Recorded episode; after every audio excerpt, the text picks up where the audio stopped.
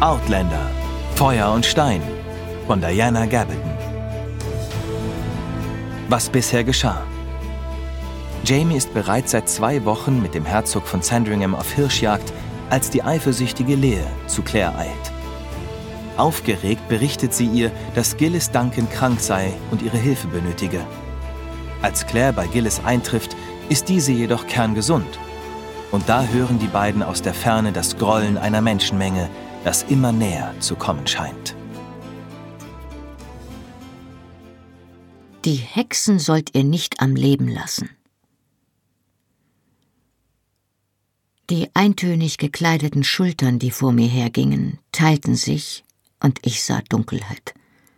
Mein Ellbogen prallte mit betäubender Wucht gegen etwas Hölzernes, als man mich grob über eine Schwelle stieß und ich fiel kopfüber in die stinkende Schwärze, die von unsichtbarem Gewimmel erfüllt war. Kreischend schlug ich um mich, um die zahllosen kleinen Krabbelfüße abzuschütteln und den Angriff eines größeren Lebewesens abzuwehren, das mir quiekend einen Schlag vor den Oberschenkel versetzte. Es gelang mir, mich zur Seite zu wälzen, wenn auch nur einen knappen halben Meter, denn dann stieß ich gegen eine Erdwand, von der mir der Schmutz auf den Kopf rieselte.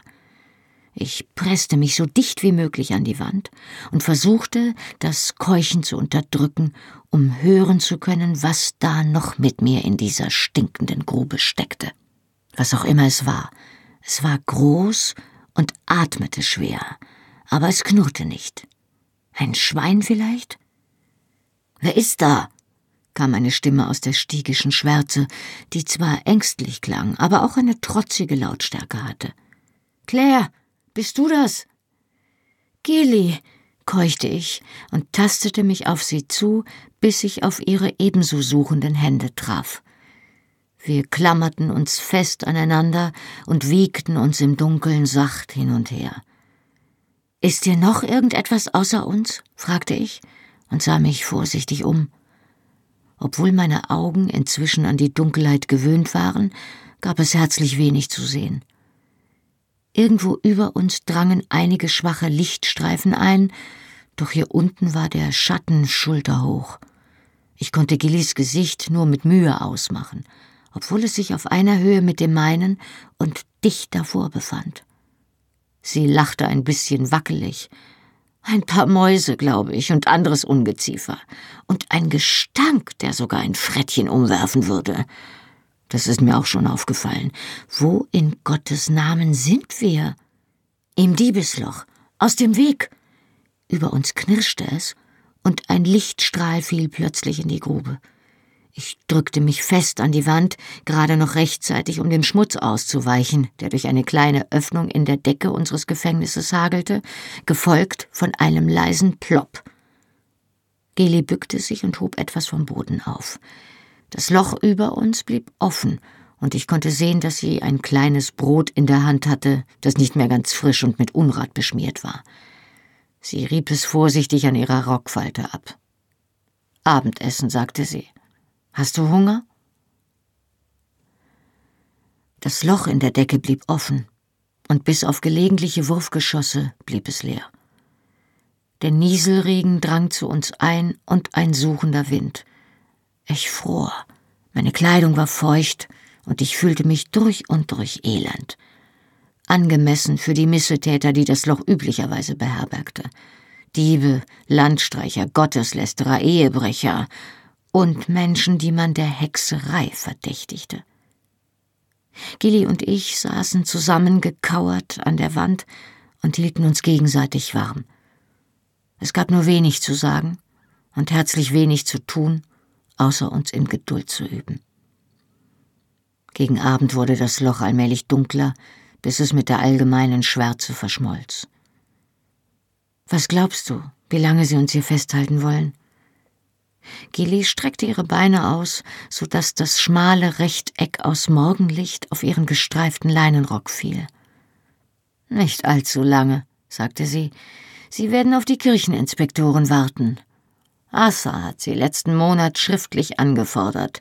Es hieß in der zweiten Oktoberwoche. Sie sollten eigentlich jeden Tag eintreffen. Sie rieb sich die Hände, um sie zu wärmen, dann legte sie sie in den kleinen Sonnenfleck auf ihren Knien. Erzähl mir von diesen Inspektoren, forderte ich sie auf. Was genau wird geschehen? So genau weiß ich das auch nicht. Ich war noch nie bei einem Hexenprozess dabei, obwohl ich natürlich davon gehört habe. Sie hielt einen Moment inne und überlegte. Sie werden nicht auf einen Hexenprozess eingerichtet sein, weil sie eigentlich kommen, um über einige Grundstücksdispute zu verhandeln. Zumindest werden sie also keinen Hexenstecher dabei haben. Einen was? Hexen fühlen keinen Schmerz, erklärte Gilly, und sie bluten nicht, wenn man sie sticht. Der Hexenstecher, der zu diesem Zweck mit diversen spitzen und scharfen Instrumenten ausgestattet war, diente dazu, die Verdächtigen diesbezüglich zu überprüfen. Ich erinnerte mich vage daran, in Franks Büchern darüber gelesen zu haben, hatte es aber eher für eine Praxis aus dem 17. Jahrhundert gehalten. Andererseits, dachte ich sarkastisch, war Cranesmuir nicht gerade ein Hort der Zivilisation. In diesem Fall ist es ja schade, dass Sie keinen haben, sagte ich, auch wenn ich innerlich vor dem Gedanken zurückschreckte, wiederholt gestochen zu werden. Diese Prüfung würden wir ohne Schwierigkeiten bestehen. Ich zumindest, fügte ich beißend hinzu, bei dir würden sie wahrscheinlich Eiswasser zutage fördern, kein Blut. Da wäre ich mir nicht so sicher, entgegnete sie nachdenklich, ohne auf die Beleidigungen einzugehen. Ich habe von präparierten Werkzeugen gehört, deren Spitzen sich zurückziehen, wenn sie die Haut berühren, so dass es für alle anderen aussieht, als würde es nicht bluten. Aber warum? Warum sollte man jemanden mit Absicht zur Hexe stempeln? Die Sonne senkte sich allmählich wieder, doch das Nachmittagslicht reichte aus, um unsere Grube mit einem gedämpften Leuchten zu erfüllen. In Gilis elegantem Gesicht war nichts als Mitleid mit meiner Arglosigkeit zu sehen. Du begreifst es immer noch nicht, oder? fragte sie. Sie haben vor, uns umzubringen, und es spielt nicht die geringste Rolle, wie die Anklage lautet oder wie die Beweislage ist. Wir werden so oder so verbrennen. In der vergangenen Nacht war ich zu schockiert über den Angriff des Pöbels und über die Trostlosigkeit unserer Umgebung gewesen, um mehr zu tun, als mich dicht an Gillis zu drängen und auf die Dämmerung zu warten. Mit dem Tag war jedoch auch das erwacht, was von meinem Denkvermögen noch übrig war. Weshalb, Gilly? fragte ich und bekam vor Entsetzen kaum Luft. Weißt du es?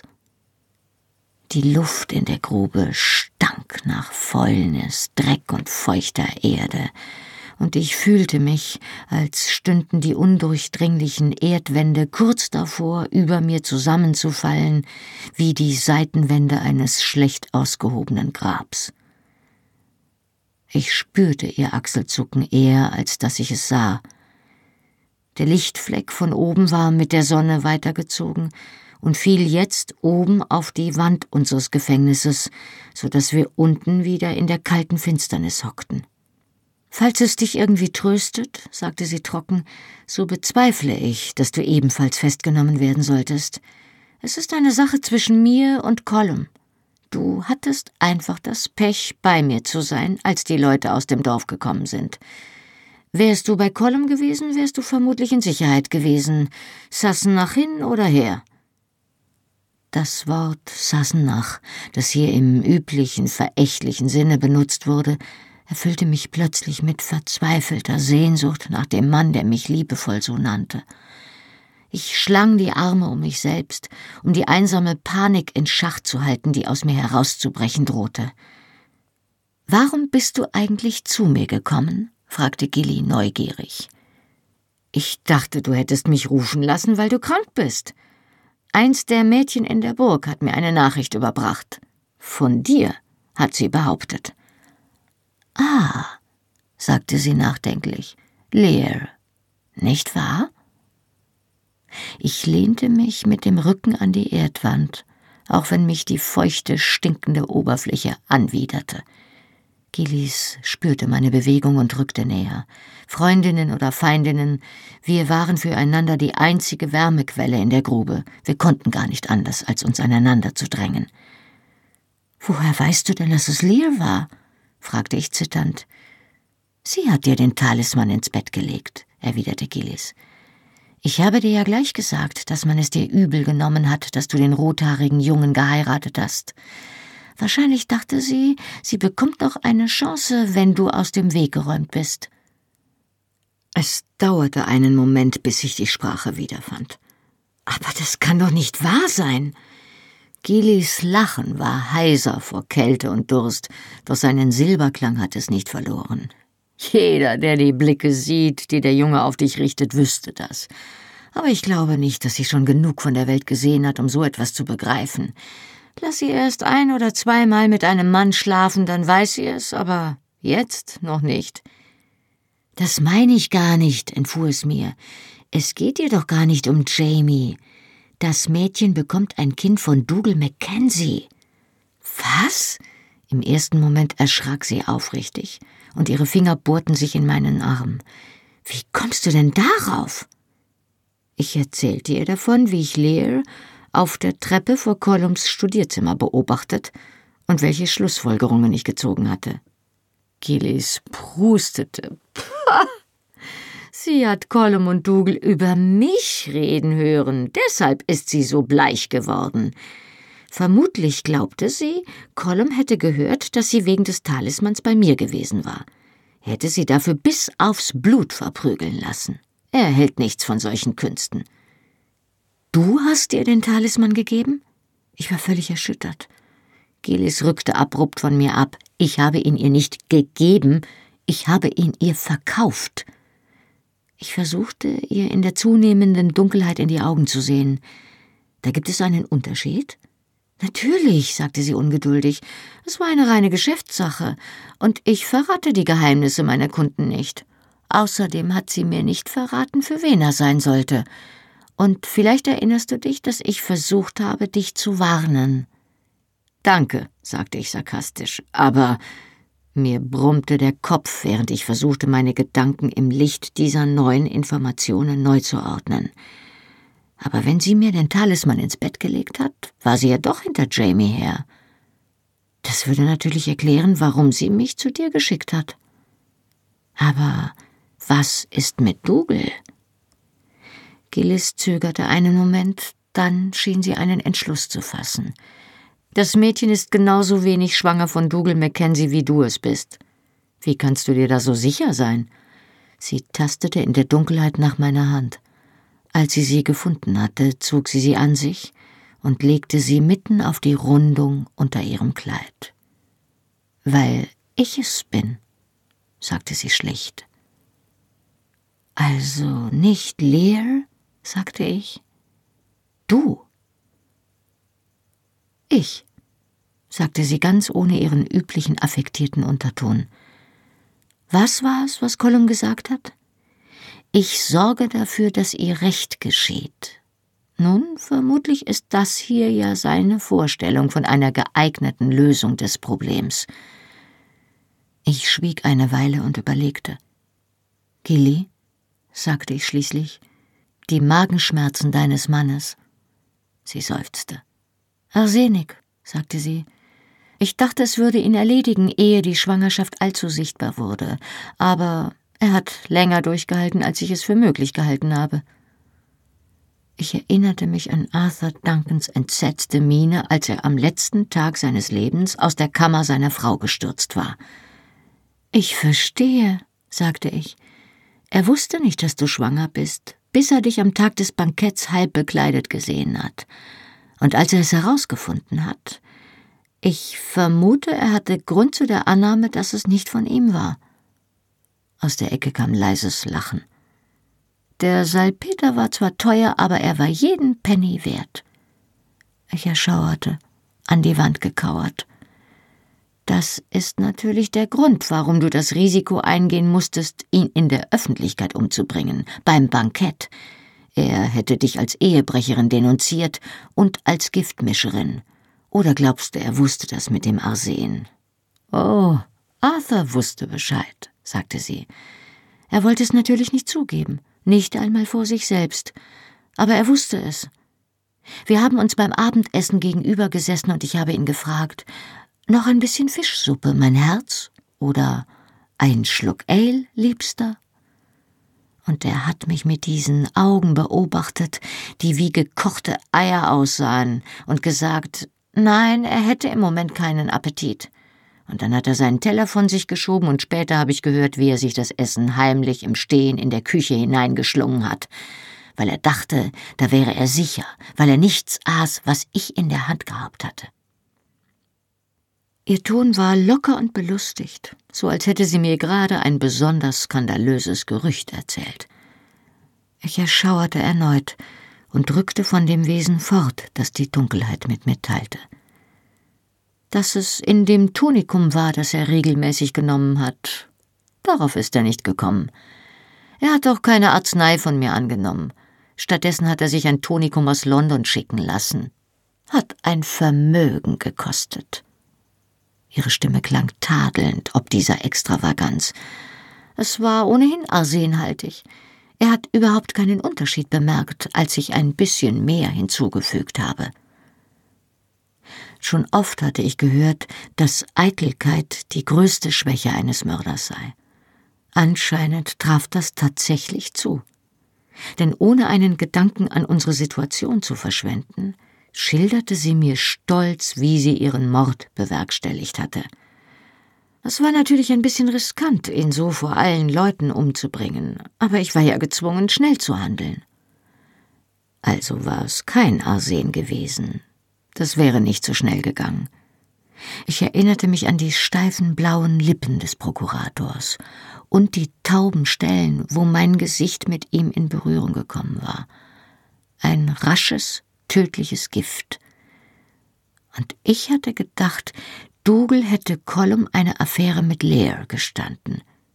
Vermutlich hätte Colum das zwar ebenfalls missbilligt, aber es hätte nichts dagegen gesprochen, dass Dougal das Mädchen heiratete. Er war ja Witwer, ein freier Mann. Aber ein Seitensprung mit der Frau des Fiskalprokurators, das war für alle Beteiligten etwas völlig anderes. Ich glaubte mich erinnern zu können, dass man Ehebrecher schwer bestrafte. Colum konnte eine Affäre von dieser Größenordnung kaum unter den Teppich kehren. Doch ich konnte mir auch nicht vorstellen, dass er seinen Bruder öffentlich hätte auspeitschen lassen oder ihn verbannt hätte und für Gillis stellte ein Mord vermutlich eine absolut vernünftige Alternative dazu dar, im Gesicht gebrandmarkt zu werden und für mehrere Jahre ins Gefängnis zu wandern, um dort zwölf Stunden am Tag Flachs zu klopfen. Also hatte sie ihre vorbeugenden Maßnahmen ergriffen und Colum die seinen. Und ich war mitten zwischen die Mühlen geraten. Und das Kind? fragte ich. Das kann doch. Aus der Schwärze kam ein grimmiges Glucksen. Unfälle kommen in den besten Familien vor, meine Gute. Und als es passiert war, ich spürte, wie sie mit den Achseln zuckte. Erst wollte ich es loswerden, aber dann dachte ich, ich könnte ihn vielleicht damit bewegen, mich zu heiraten, wenn Arthur erst tot war. Mir kam ein grauenvoller Verdacht, aber Damals war Dougals Frau noch am Leben. Gillis, hast du? Ihr Kleid raschelte, als sie den Kopf schüttelte, und ich sah ihr Haar schwach aufschimmern.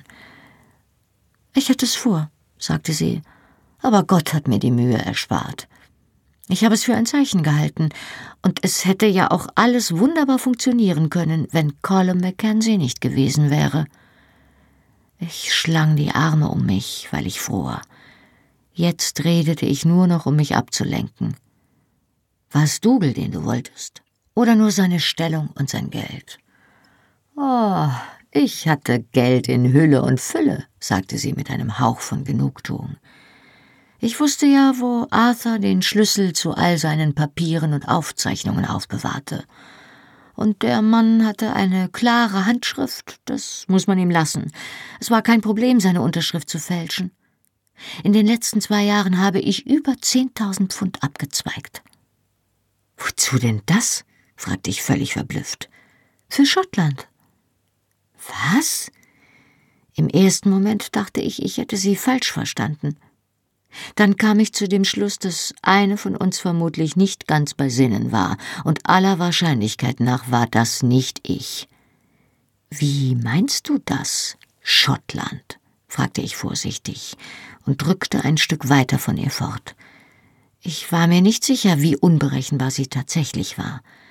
Vielleicht hatte die Schwangerschaft ihren Verstand beeinträchtigt. Keine Angst, ich bin nicht verrückt. Die zynische Belustigung in ihrem Ton ließ mich erröten, und ich war dankbar für die Dunkelheit. Ach nein, sagte ich getroffen, du hast gerade zugegeben, Betrug, Diebstahl und Mord begangen zu haben. Möglicherweise wäre es ja ein Akt der Menschenliebe, dich für verrückt zu erklären, denn wenn du es nicht bist, weder verrückt noch verderbt, sagte sie entschlossen. Ich bin Patriotin. Endlich ging mir ein Licht auf. Ich hatte die Luft angehalten, weil ich auf die Attacke einer Irren gefasst gewesen war. Jetzt atmete ich auf. Eine Jakobitin, sagte ich. Großer Gott, du bist eine verdammte Jakobitin. So war's, und das erklärte einiges warum Dougal, der ansonsten stets der Meinung seines Bruders war, mit solchem Einsatz Geld für die Stewards gesammelt hatte. Und warum sich Gillis Duncan, die dank ihrer natürlichen Vorzüge jeden Mann, den sie wollte, zum Altar hätte führen können, zwei so unterschiedliche Exemplare wie Arthur Duncan und Dougal Mackenzie ausgewählt hatte. Den einen seines Geldes und seines Amtes wegen, den anderen weil er die Macht besaß, die öffentliche Meinung zu beeinflussen. Colum wäre besser gewesen, fuhr sie fort. Eine Schande. Sein Pech ist auch das meine.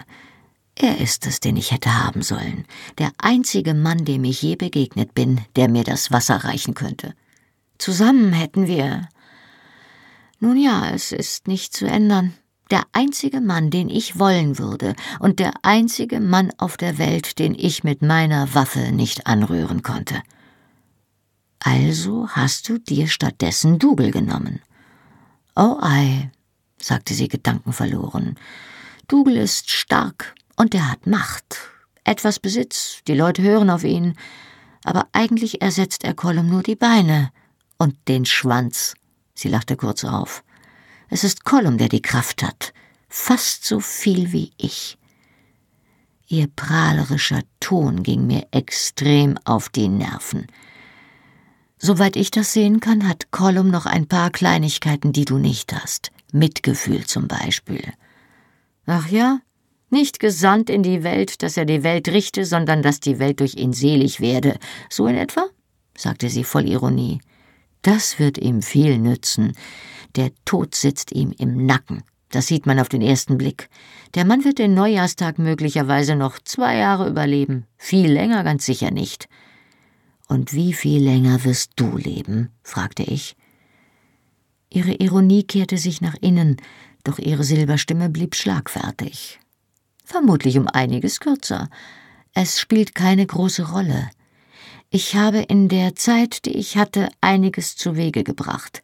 10.000 Pfund nach Frankreich abgezweigt und der Distrikt ist bereit, für Charles zu kämpfen. Wenn der Aufstand kommt, werde ich wissen, dass ich geholfen habe, wenn ich es noch erlebe. Sie stand jetzt beinahe unter dem Loch in der Decke. Meine Augen waren so weit an die Dunkelheit gewöhnt, dass sie als heller Umriss in der Schwärze erschien. Jetzt schon ein Gespenst, das keine Ruhe fand. Abrupt wandte sie sich mir zu. Was auch immer mit den Inspektoren wird, ich bereue nichts, Claire. Ich bereue nur, dass ich nur ein Leben für mein Land zu geben habe, fragte ich ironisch. Das ist ganz gut formuliert, sagte sie. Nicht wahr? Wir verstummten, und es wurde dunkler. Das Schwarz der Grube schien beinahe greifbar zu sein, eine Macht, die sich kalt und schwer auf meine Brust legte und mir die Lungen mit dem Geruch des Todes verstopfte. Schließlich kauerte ich mich so fest zusammen, wie ich konnte, legte den Kopf auf die Knie und gab das Ringen auf. Auf der Schwelle zwischen Kälte und Panik dämmerte ich beklommen ein. Dann liebst du den Mann also? fragte Gilly plötzlich. Ich schrak zusammen und hob den Kopf. Ich hatte keine Ahnung, wie spät es war. Über uns leuchtete ein einzelner Stern, doch er warf kein Licht in die Grube. Wen, Jamie? Wen denn sonst? fragte sie trocken zurück. Es ist sein Name, den du im Schlaf rufst. Das war mir nicht klar. Also? Die Kälte lockte mich mit ihrem tödlichen Schlummer, doch Gilis bohrende Stimme zog mich noch einmal aus meiner Benommenheit. Ich schlang die Arme um meine Knie und wiegte mich sacht hin und her. Vielleicht noch ein Tag, dann würden die Inspektoren eintreffen. Allmählich wurde es etwas spät für Ausflüchte, sei es mir selbst gegenüber, sei es vor sonst jemandem. Es fiel mir zwar immer noch schwer, mir einzugestehen, dass ich mich möglicherweise ernsthaft in Lebensgefahr befand. Doch allmählich verstand ich den Instinkt, der zum Tode Verurteilte dazu drängte, am Vorabend ihrer Exekution die Beichte abzulegen. Ich meine, ob du ihn wirklich liebst, beharrte Gillis. Nicht nur, ob du mit ihm schlafen willst. Ich weiß, dass du das willst und dass er das auch will, das wollen sie alle. Aber liebst du ihn? Liebte ich ihn? Über das körperliche Verlangen hinaus? Die Grube besaß die dunkle Anonymität eines Beichtstuhls, und eine Seele am Rand des Todes hatte keine Zeit für Lügen. Ja, sagte ich und senkte den Kopf zurück auf meine Knie. Eine Weile war es still in der Grube, und wieder stand ich kurz vor dem Einschlafen, als ich sie noch einmal sprechen hörte, als redete sie mit sich selbst. Dann ist es also möglich, sagte sie nachdenklich. Einen Tag später kamen die Inspektoren.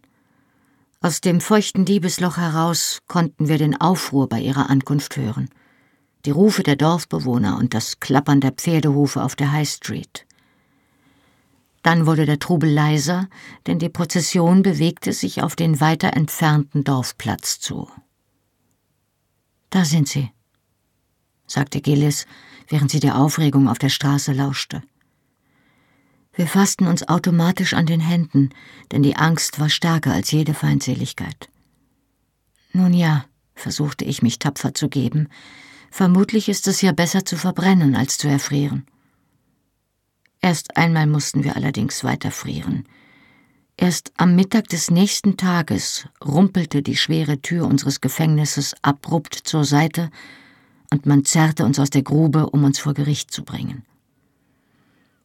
Zweifellos im Interesse der Zuschauermassen fand die Sitzung auf dem Dorfplatz statt, vor dem Haus der Dankens.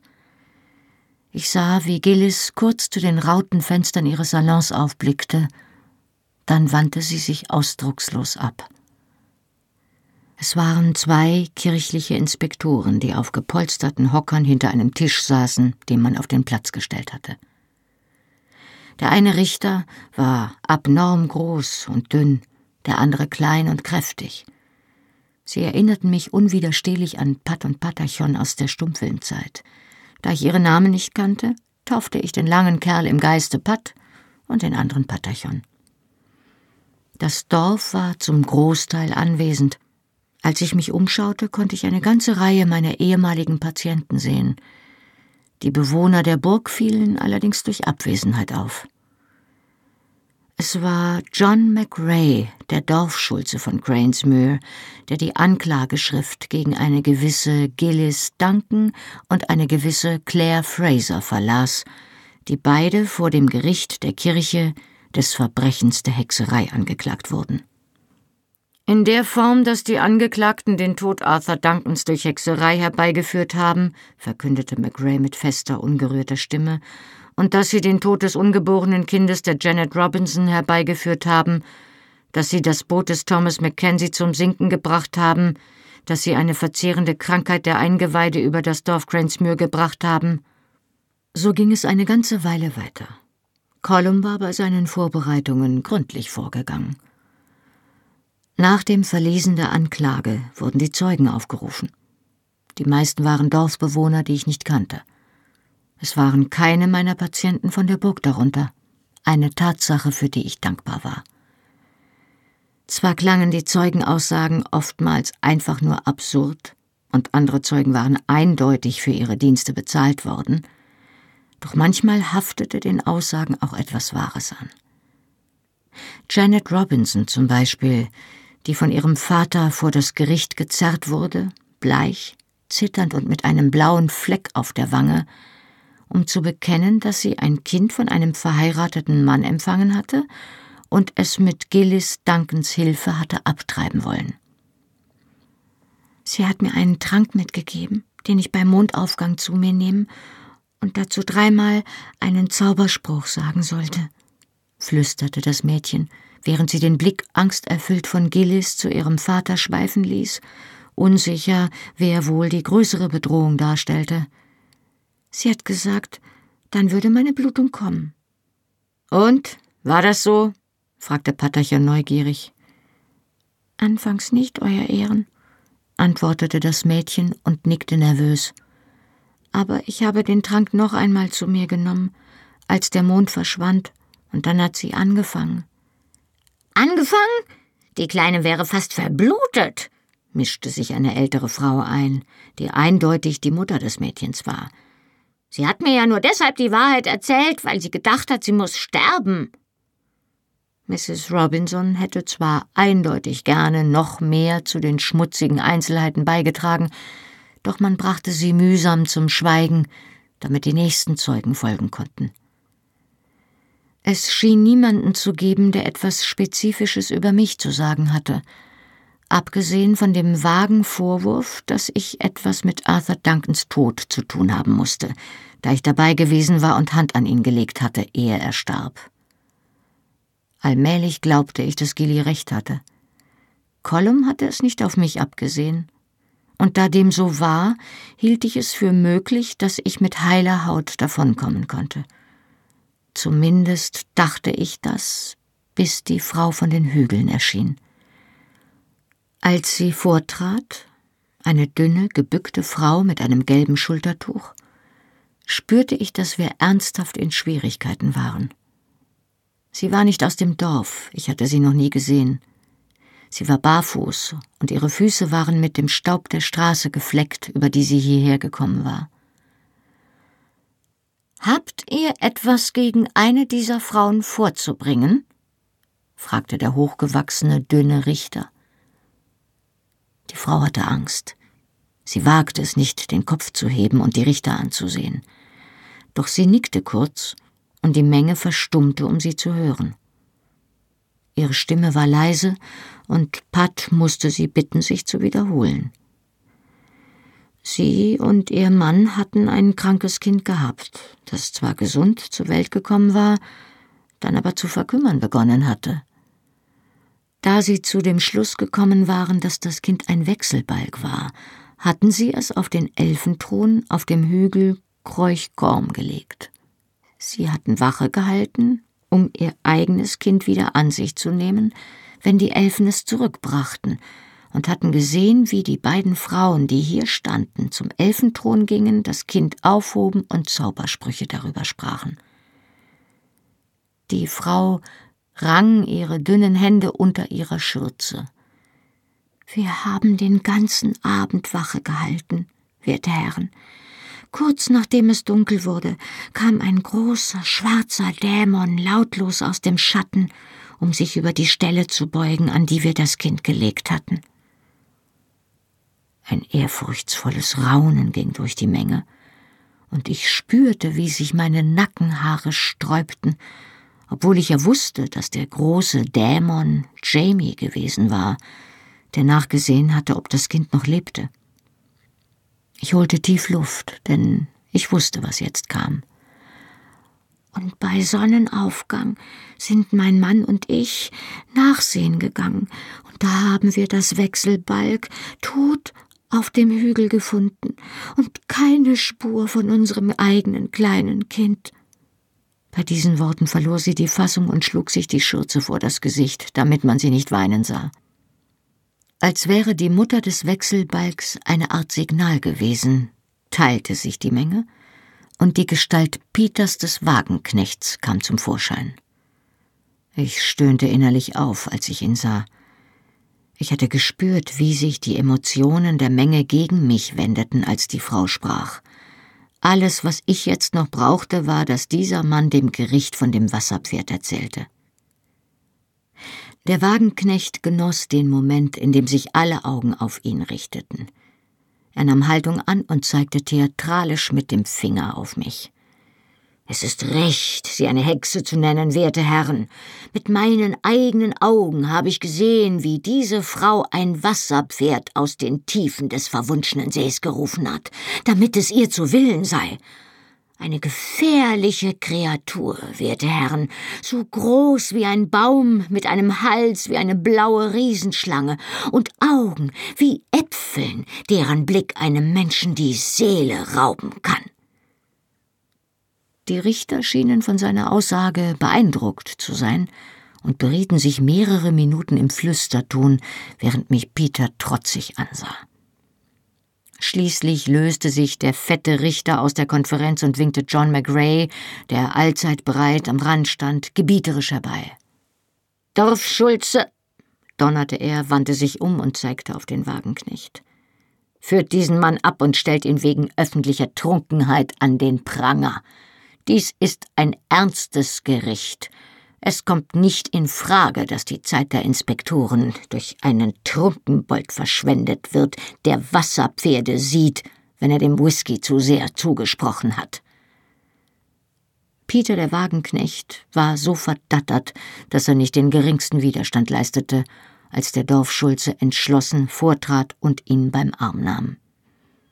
Mit offenem Mund sah er sich wild nach mir um, als er abgeführt wurde. Ich konnte mir nicht verkneifen, ihm mit einem kleinen Flattern meiner Finger nachzuwinken. Nach dieser kurzen Auflockerung verschlechterte sich die Lage jedoch rapide. Es folgte eine ganze Prozession von Mädchen und Frauen, die schworen, dass sie Gillis danken, Talismane und Tränke abgekauft hatten, um Krankheiten hervorzurufen, sich ungewollter Kinder zu entledigen oder einen Mann für sich zu gewinnen. Alle schworen ausnahmslos, dass die Zaubermittel funktioniert hatten. Eine beneidenswerte Bilanz für eine Allgemeinpraktikerin, dachte ich zynisch. Mir sagte zwar niemand derartiges nach, doch es gab mehrere, die wahrheitsgemäß sagten, dass sie mich oft in Mrs. Duncans Kräuterkammer beim Anrühren von Arzneien oder beim Zerstampfen von Kräutern gesehen hatten. Selbst das wäre möglicherweise noch nicht fatal gewesen. Es gab auch eine ähnlich große Anzahl von Leuten, die aussagten, dass ich sie geheilt hatte, und zwar einzig mit gewöhnlichen Heilmitteln, ohne jeden Zauberspruch, Talisman oder anderen Hokuspokus. Angesichts der Wucht der öffentlichen Meinung kostete es diese Leute einiges an Courage, vorzutreten und für mich auszusagen, und ich war ihnen dankbar dafür. Mir schmerzten die Füße vom langen Stehen. Die Richter saßen zwar relativ bequem, doch für die Gefangenen gab es keine Hocker. Als jedoch der nächste Zeuge erschien, vergaß ich meine Füße ganz und gar. Mit einem dramatischen Instinkt, der Colum gut zu Gesicht gestanden hätte, schleuderte Vater Bain die Kirchentür auf und trat auf den Platz hinaus. Er humpelte schwer und stützte sich auf eine Eichenkrücke. Langsam näherte er sich der Mitte des Platzes und neigte vor den Richtern den Kopf, dann drehte er sich um und ließ den Blick über die Menge hinwegschweifen, bis der Lärm unter seinem ehernen Blick zu beklommenem Gemurmel erstorben war. Als er dann sprach, schlug seine Stimme zu wie ein Peitschenhieb. Es wird über euch gerichtet, ihr Bewohner von Crownsmoor.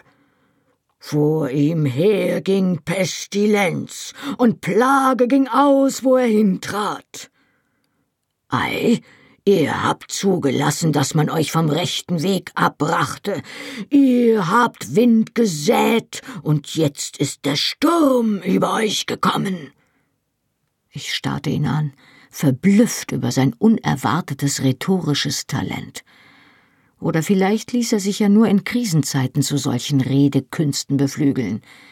Das Donnern der schwülstigen Stimme fuhr fort. Die Pestilenz wird euch befallen, und ihr werdet an euren Sünden sterben, wenn ihr euch nicht reinigen lasst. Ihr habt die Hure von Babylon in eurer Mitte willkommen geheißen. Das war vermutlich ich, dem giftigen Blick nach, den er mir zuwarf. Ihr habt eure Seele an eure Feinde verkauft. Ihr habt die englische Schlange an eurer Brust genährt, und die Rache des allmächtigen Herrn ist nun nah. Dass du nicht geratest an eines andern Weib, an eine Fremde, die glatte Worte gibt, denn ihr Haus neigt sich zum Tod und ihre Gänge zu den Verlorenen. Bereut, ihr Leute, ehe es zu spät ist. Fallt auf die Knie, sage ich, und betet um Vergebung. Stoßt die englische Hure aus und widersagt euren Handel mit der Satansbrut. Er griff nach dem Rosenkranz an seinem Gürtel und hielt das große Holzkreuz in meine Richtung. Das war zwar alles äußerst unterhaltsam, doch ich konnte sehen, wie Pat zunehmend unruhig wurde professioneller Neid vielleicht. Äh, Hochwürden, sagte der Richter mit einer kleinen Verneigung in Vater Baines Richtung, habt ihr der Anklage gegen diese Frauen etwas beizusteuern? Das habe ich.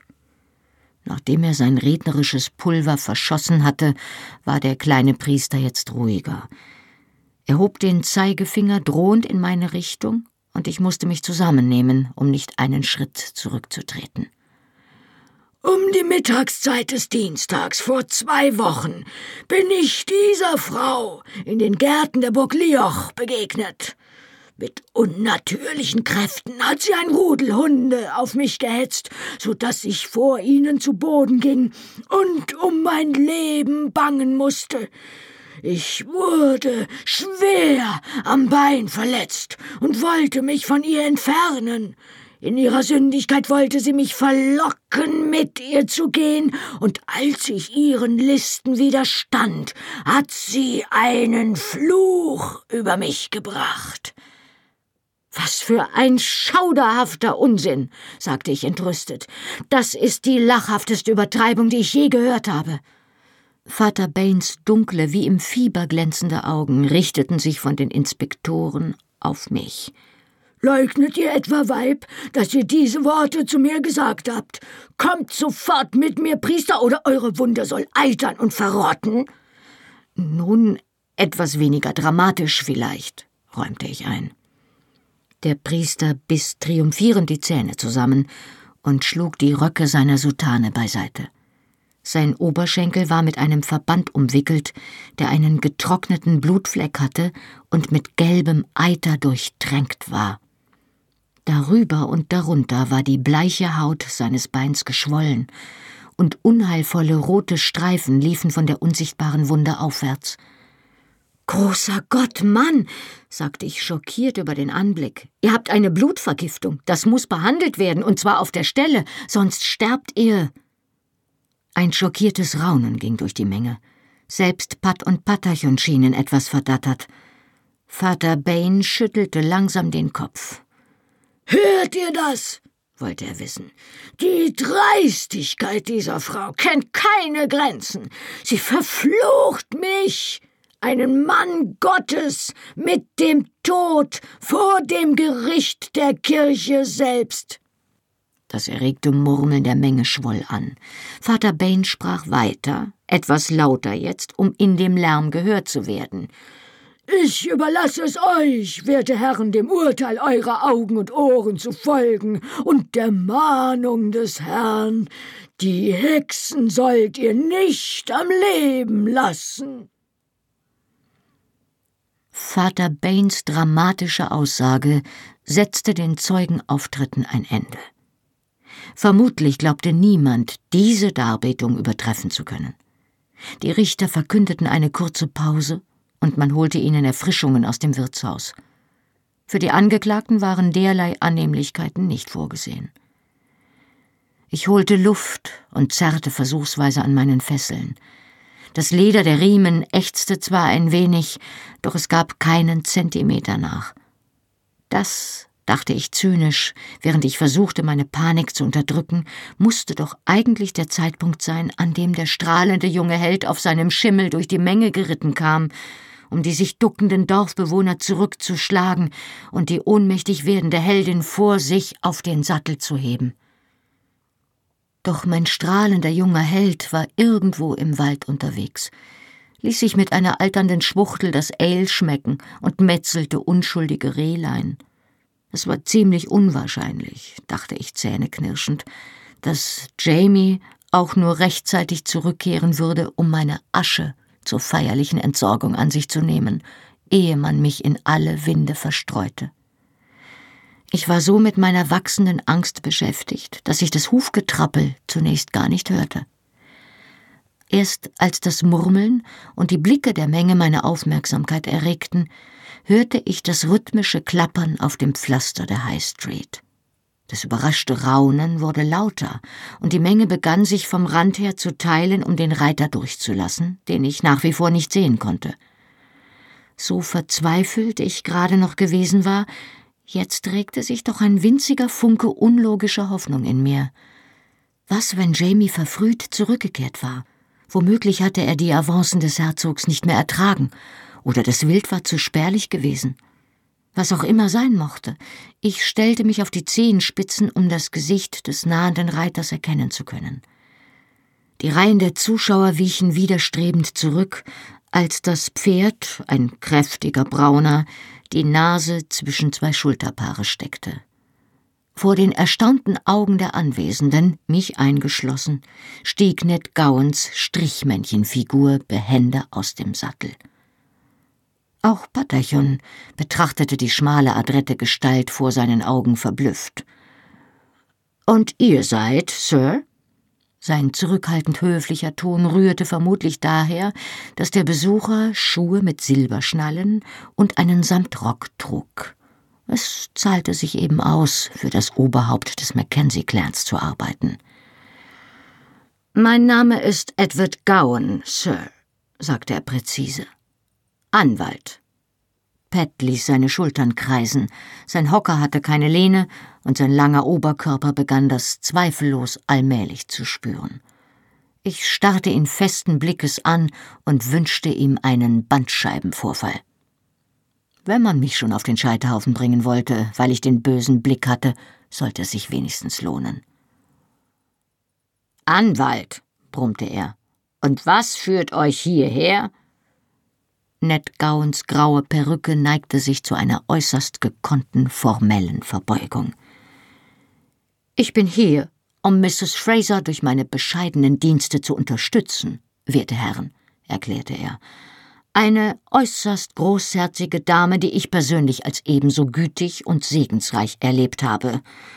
Großzügig und kundig bei der Anwendung der Heilkunst. Nicht schlecht dachte ich beifällig. Eins zu null für uns. Ich konnte sehen, wie sich Gillis Mund zu einem halb bewundernden, halb verächtlichen Lächeln verzog.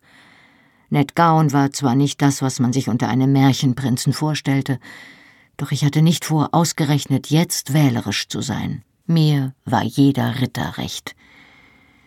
Mit einer Verneigung vor den Richtern und einer weiteren nicht minder formellen Verbeugung in meine Richtung richtete sich Ned Gowan noch gerader auf als sonst, steckte beide Daumen in seinen Hosenbund und machte sich mit der ganzen Romantik seines alternden, tapferen Herzens bereit für den Kampf. Ausgefochten mit der vom Gesetz bevorzugten Waffe der quälenden Langeweile. Und er war wirklich langweilig. Mit der tödlichen Präzision eines automatischen Fleischwolfs legte er jeden einzelnen Anklagepunkt auf das Hackbrett seines prüfenden Blicks und zerschredderte ihn gnadenlos mit dem Messer des Gesetzbuchs und dem Hackbeil des Präzedenzfalls. Es war ein nobler Auftritt. Er redete und er redete und er redete weiter. Gelegentlich hielt er respektvoll inne, scheinbar um auf Instruktionen von der Bank zu warten, in Wahrheit jedoch nur, um Luft zu holen für seinen nächsten Wortschwall.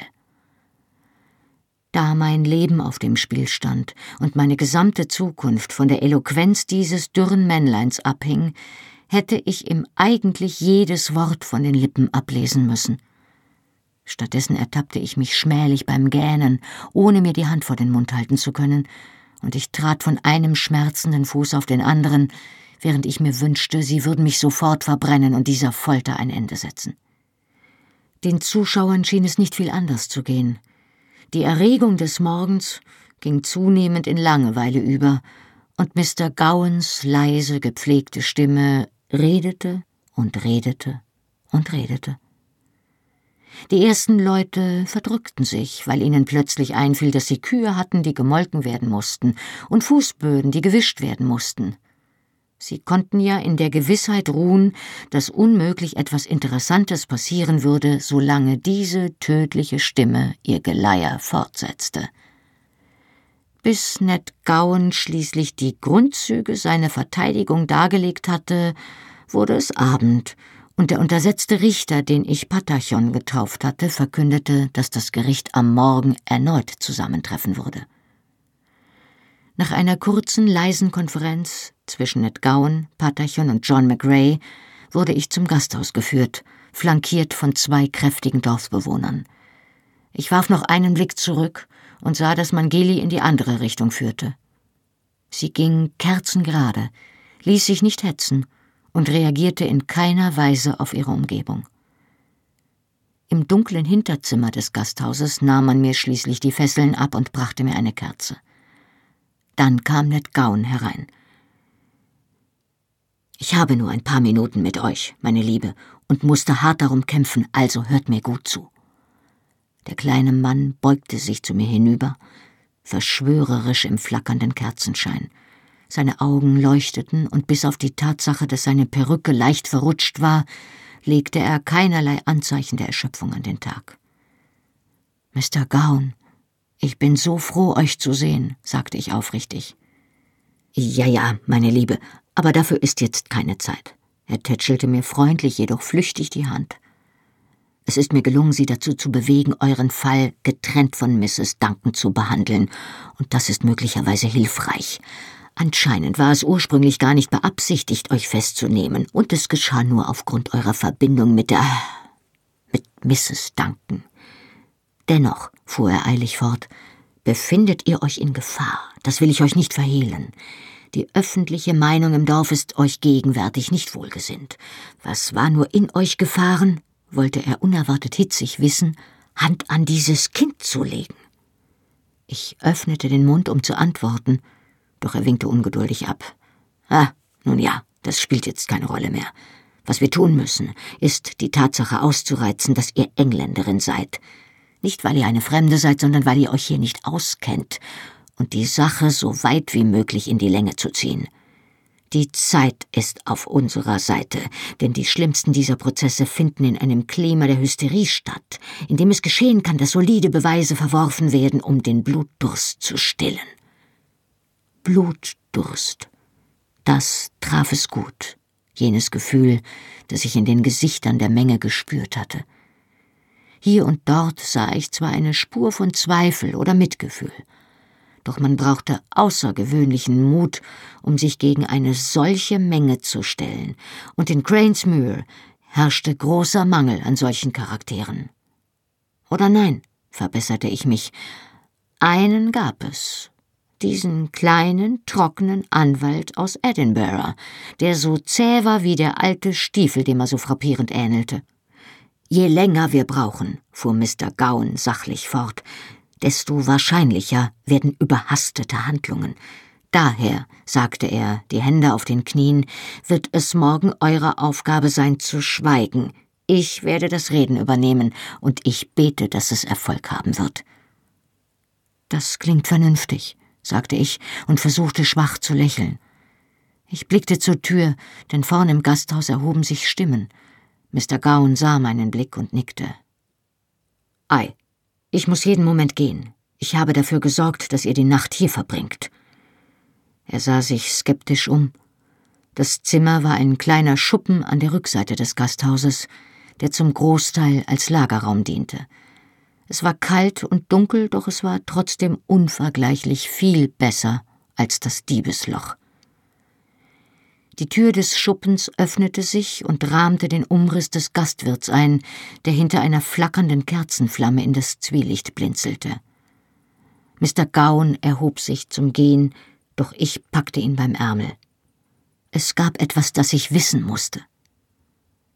Mr. Gowan, hat Colum euch geschickt, um mir zu helfen? Er zögerte ehe er antwortete, doch innerhalb der Grenzen, die ihm sein Beruf setzte, war er ein Mensch von untadeliger Aufrichtigkeit. Nein, sagte er unverblümt. Ein Hauch von Verlegenheit huschte über seine verwitterten Gesichtszüge, und er fügte hinzu Ich bin allein gekommen. Er setzte sich den Hut auf, wandte sich zur Tür und wünschte mir knapp einen guten Abend ehe er im hell erleuchteten Treiben des Gasthauses verschwand. Man hatte nicht viele Vorbereitungen für meinen Aufenthalt getroffen, doch auf einem der Fässer standen ein kleiner Weinkrug und ein Brotleib, diesmal sauber, und davor lag zusammengefaltet eine alte Decke. Ich hüllte mich in die Decke und setzte mich auf eins der kleineren Fässer, um während des kargen Mahls zu überlegen. Colum hatte den Anwalt also nicht geschickt, hatte er überhaupt gewusst, dass Mr. Gowan vorhatte zu kommen? Es war gut möglich, dass Colum verboten hatte, dass irgendjemand ins Dorf ging, weil er nicht in die Hexenjagd verwickelt werden wollte. Die Wogen der Angst und der Hysterie, die durch das Dorf peitschten, waren deutlich zu spüren. Ich konnte fühlen, wie sie an die dünnen Wände meiner Zuflucht schlugen. Plötzlicher Lärm aus dem Schankraum unterbrach mich in meinen Gedanken. Es mochte ja so sein, dass ich meine Totenwache nur hinauszögerte. Doch am Rand der Vernichtung war jede zusätzliche Stunde Grund zur Dankbarkeit. Ich wickelte mich in die Decke, zog sie mir über den Kopf, um den Lärm aus dem Gasthaus auszusperren, und konzentrierte mich mit aller Kraft auf dieses Gefühl des Dankes. Nach einer furchtbar unruhigen Nacht scheuchte man mich bei Tagesanbruch auf und führte mich wieder hinaus auf den Platz, obwohl die Richter erst eine Stunde später eintrafen. Rundum ausgeschlafen und fett gefrühstückt, machten sie sich geradewegs an die Arbeit. Patterchon wandte sich an John McRae, der seinen Posten hinter den Angeklagten wieder bezogen hatte. Wir sehen uns außerstande, allein auf der Basis der angeführten Beweise eine Schuld festzustellen. Ein Aufschrei der Entrüstung ging durch die Menge, die sich jetzt wieder gesammelt hatte und längst zu ihren eigenen Schlüssen gekommen war. Doch Pat heftete den Blick bohrend auf die jungen Männer in der ersten Reihe, die verstummten wie mit kaltem Wasser begossene Hunde. Nachdem die Ordnung wiederhergestellt war, richtete er sein kantiges Gesicht wieder auf den Dorfschulzen. Führt die Gefangenen zum Ufer des Sees, bitte, diese Worte verursachten ein erwartungsvolles Raunen, das meinen schlimmsten Argwohn weckte. John McRae nahm mich an einem Arm und Gilly am anderen, um uns mitzunehmen, doch er bekam reichlich Hilfe. Brutale Hände zerrten an meinem Kleid und kniffen und schubsten mich, während ich vorwärts gezerrt wurde. Irgendein Idiot hatte eine Trommel dabei und schlug einen rauen Wirbel, die Menge sang im Rhythmus der Trommel etwas, das ich im Lärm der Ausrufe und Schreie nicht verstand. Ich hatte allerdings auch nicht das Gefühl, dass ich unbedingt wissen wollte, was es bedeutete. Die Prozession zog sich über die Wiese zum Ufer des Sees, wo ein kleiner Holzsteg in das Wasser ragte. Wir wurden an das Ende dieses Stegs gezogen, wo die Richter jetzt rechts und links Position bezogen hatten.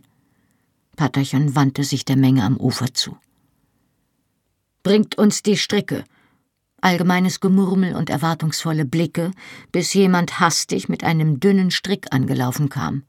McRae nahm ihn entgegen und kam sehr zögernd auf mich zu, doch ein verstohlener Blick auf die Inspektoren schien ihn in seiner Entschlossenheit zu bestärken. Bitte seid so gütig, eure Schuhe auszuziehen, Madame, ordnete er an. Warum zum Teufel? Warum denn?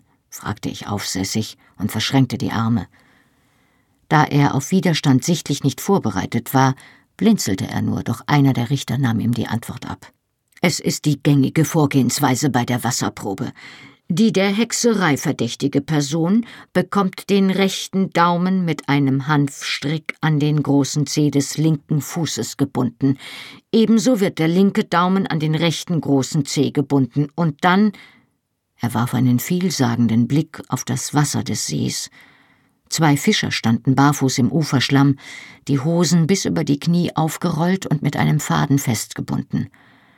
Einer von ihnen sah mich mit einem anzüglichen Grinsen an, griff nach einem kleinen Stein und warf ihn auf die stahlgraue Oberfläche hinaus. Er hüpfte einmal auf und versank. Wenn sie in das Wasser eintaucht, meldete sich der kurze Richter zu Wort, wird eine schuldige Hexe an der Oberfläche treiben, da die Reinheit des Wassers ihre verderbte Person abweist. Eine unschuldige Frau wird untergehen. Ich kann mir also aussuchen, ob ich als Hexe verurteilt werde oder für unschuldig befunden werde, aber ertrinke. Ist es das? fuhr ich ihn an. Nein, danke. Ich klammerte mich noch fester an meine Ellbogen und versuchte das Zittern zu unterdrücken, das jetzt mein permanenter Begleiter zu sein schien.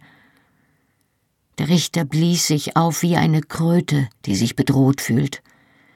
Es steht euch nicht zu, vor diesem Gericht eure Stimme zu erheben, Weib, Wagt ihr es etwa, euch der rechtmäßigen Untersuchung zu widersetzen? Ob ich es wage, mich zu weigern, ertränkt zu werden? Das tue ich, absolut. Zu spät fiel mein Blick auf Gilly, die heftig den Kopf schüttelte, so dass sie das blonde Haar rings um das Gesicht wehte. Der Richter wandte sich an McRae. Entkleidet sie und gebt ihr die Peitsche, sagte er ausdruckslos. Durch den Nebel meines Unglaubens hörte ich ein kollektives Einatmen, das eigentlich schockiert hätte sein müssen, in Wirklichkeit aber Vorfreude war. Und ich begriff, was Hass tatsächlich bedeutete. Nicht der ihre, der meine. Sie machten sich nicht die Mühe, mich zum Dorfplatz zurückzubringen. Ich hatte kaum noch etwas zu verlieren, und ich hatte nicht vor, es ihnen leicht zu machen. Grobe Hände rissen mich vor und zerrten mir an Hemd und Mieder. Loslassen, du verdammter Rüpel! brüllte ich und trat einen meiner Peiniger dorthin, wo es am wirkungsvollsten war. Er sackte stöhnend zusammen, doch seine vornübergekrümmte Gestalt verlor sich schnell in einer Eruption schreiender, spuckender, wütend funkelnder Gesichter. Andere Hände packten meine Arme und schoben mich stolpernd weiter, hoben mich halb über diejenigen hinweg, die im Gedränge gestürzt waren, und drückten mich durch Lücken, die eigentlich viel zu klein waren. Irgendjemand boxte mich in den Magen, und mir verging der Atem. Mein Mieder hing jetzt buchstäblich in Fetzen, so dass sie mir den Rest ohne große Schwierigkeiten ausziehen konnten. Mein Schamgefühl war zwar nie besonders übertrieben gewesen, aber hier halbnackt vor dieser fluchenden Menge zu stehen, die Abdrücke verschwitzter Hände auf den bloßen Brüsten, erfüllte mich mit einem Gefühl des Hasses und der Erniedrigung, das ich nie für möglich gehalten hätte. John McRae fesselte mir die Hände vor dem Körper, indem er mir einen Strick um die Handgelenke schlang und ein längeres Ende hängen ließ. Er besaß zwar den Anstand, dabei beschämt auszusehen, doch er blickte mir nicht in die Augen und mir war klar, dass ich von ihm weder Hilfe noch Milde erwarten konnte. Er war der Menge genauso ausgeliefert, wie ich es war. Gili war ebenfalls da und wurde zweifellos kaum anders behandelt. Aus den Augenwinkeln sah ich ihr Platinhaar im Wind wehen, der sich jetzt plötzlich erhob. Sie warfen den Strick über den Ast einer großen Eiche und zogen fest daran, bis sich meine Arme ausgestreckt über meinen Kopf hoben. Ich biss die Zähne zusammen und klammerte mich fest an meine Wut. Sie war meine einzige Waffe gegen die Angst. Es herrschte atemlose Erwartung, hin und wieder unterbrochen von erregtem Gemurmel oder Ausrufen aus der Menge. Gib's ihr, John! rief einer der Zuschauer. Los! John McRae, der wusste, was er seinem Publikum an Dramatik schuldig war, hielt inne während die Peitsche reglos in Höhe seiner Hüfte hing und ließ den Blick über die Menge schweifen. Er trat vor und korrigierte vorsichtig meine Position, so dass ich dem Stamm der Eiche zugewandt stand. Dann trat er zwei Schritte zurück, hob die Peitsche und schlug zu.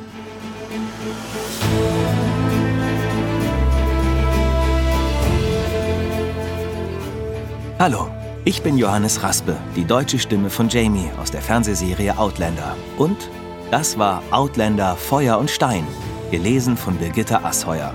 Weiter geht es hier in einer Woche.